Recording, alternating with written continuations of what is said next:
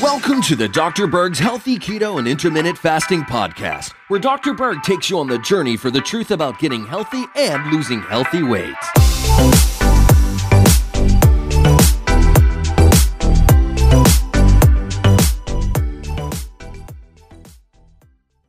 I have some interesting information on how much alcohol you would have to drink before you develop liver damage. Now, in high school, I drank some alcohol. In college, and then even after college, I continued to drink and experienced many of those, um, what we call hangovers.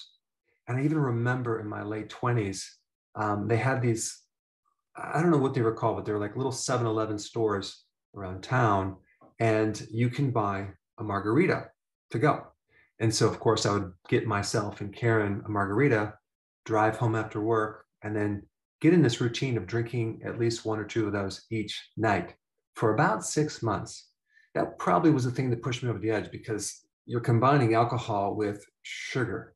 And I noticed my back was very stiff, my hands were arthritic, I had complete fatigue, I had bloodshot eyes. And of course, I was doing what I thought was healthy at the time, which now I know was not very healthy. But I had a very low awareness of health at the time. In fact, I had zero attention on creating a healthy body. But of course, I was able to get away with it for so many years until eventually it caught up with me. But here's the data on alcohol. In one study, just 21 binge sessions produced early stage liver disease. Now, when I'm talking about binge drinking sessions, I'm talking about more than five drinks within a two hour period. And when I'm talking about a drink, uh, let me define a drink. That is 0.6 ounces of pure alcohol, which would be equivalent to a can of beer, eight ounce malt liquor, or a five ounce wine, or a 1.5 ounce shot of liquor. So if you did five of those 21 times in a row, that could potentially push you right into an early stage liver disease. And he also found that just one session of binge drinking increases your liver enzymes. Now, what happens when you drink um, is that about 25% of that alcohol uh, gets absorbed in your stomach into the bloodstream. And then the rest gets absorbed in your small intestine. Now, as it goes through the bloodstream, it goes through your liver. And your liver now is going to break it down and deal with this toxic material.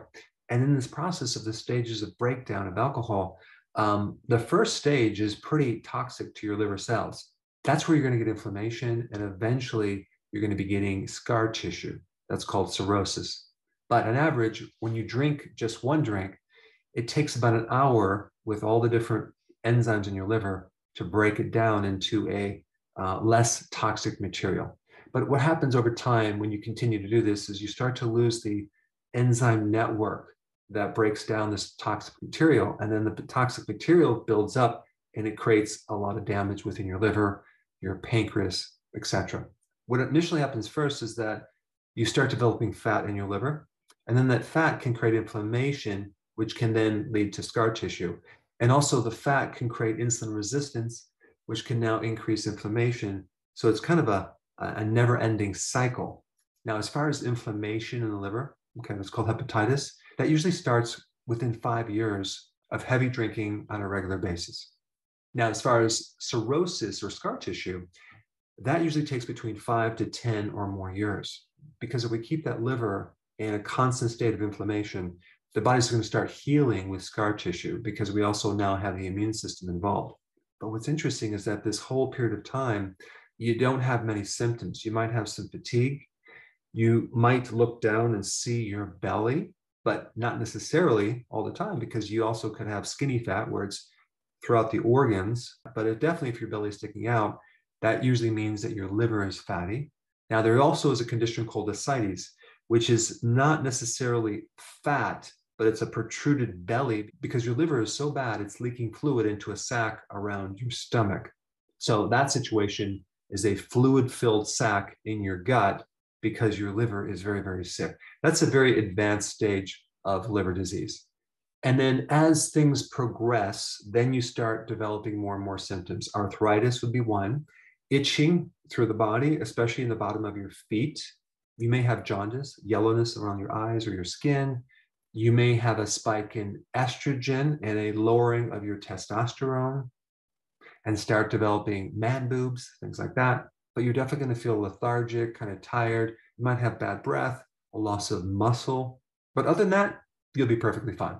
Now, there's some other variables that affect um, how alcohol affects your liver. Uh, number one, um, the concentration of alcohol that you're drinking. So you have diluted drinks or you have more concentrated or stronger alcohol. So we have the concentration, if it's carbonated or not. Apparently, carbonation increases the uh, negative effect on your liver. Then you have, if you're consuming any food with that alcohol, the food buffers the negative effect of alcohol on your liver. But what happens is you have a tremendous amount of oxidation in the liver and you're getting a lot of free radical damage. And the ability to counter that with all these enzymes becomes less and less and less. And then we lose the liver function and now we can't detoxify and now we can't digest like we should. And there's DNA damage and even risk of liver uh, cancer. But people with cirrhosis used to be diagnosed maybe in their 40s or 50s or 60s. But nowadays, it's younger and younger. 25 year olds are now being diagnosed with cirrhosis. In fact, between 1999 and 2016, the deaths from cirrhosis have increased by 65%. So more and more younger people are, are drinking and experiencing the negative effects from that. Now, there's a couple other things that you need to know about liver damage. Consuming sugar, okay, has roughly about the same effect as consuming alcohol, especially if you're drinking fructose, as in high fructose corn syrup. So just because someone's not drinking alcohol doesn't mean they can end up with any type of problem with the liver. And that is called a non alcoholic liver disease. Also, um, a lot of the medications that people take also cause a lot of liver damage. So I would say number one, alcohol, sugar, medications are the top three things that can de- destroy the liver, as well as viruses. So if you decide to drink a lot and become an alcoholic, it's very, very important to eat healthy at the same time to minimize the damage that's going to occur on your liver. And I'm being a little funny here because usually if someone is drinking a lot of alcohol, they're, they're probably on a high sugar diet at the same time. Now, the good news about the liver is that it is the only organ that can completely 100% regenerate if you stop doing the things that are causing the destruction.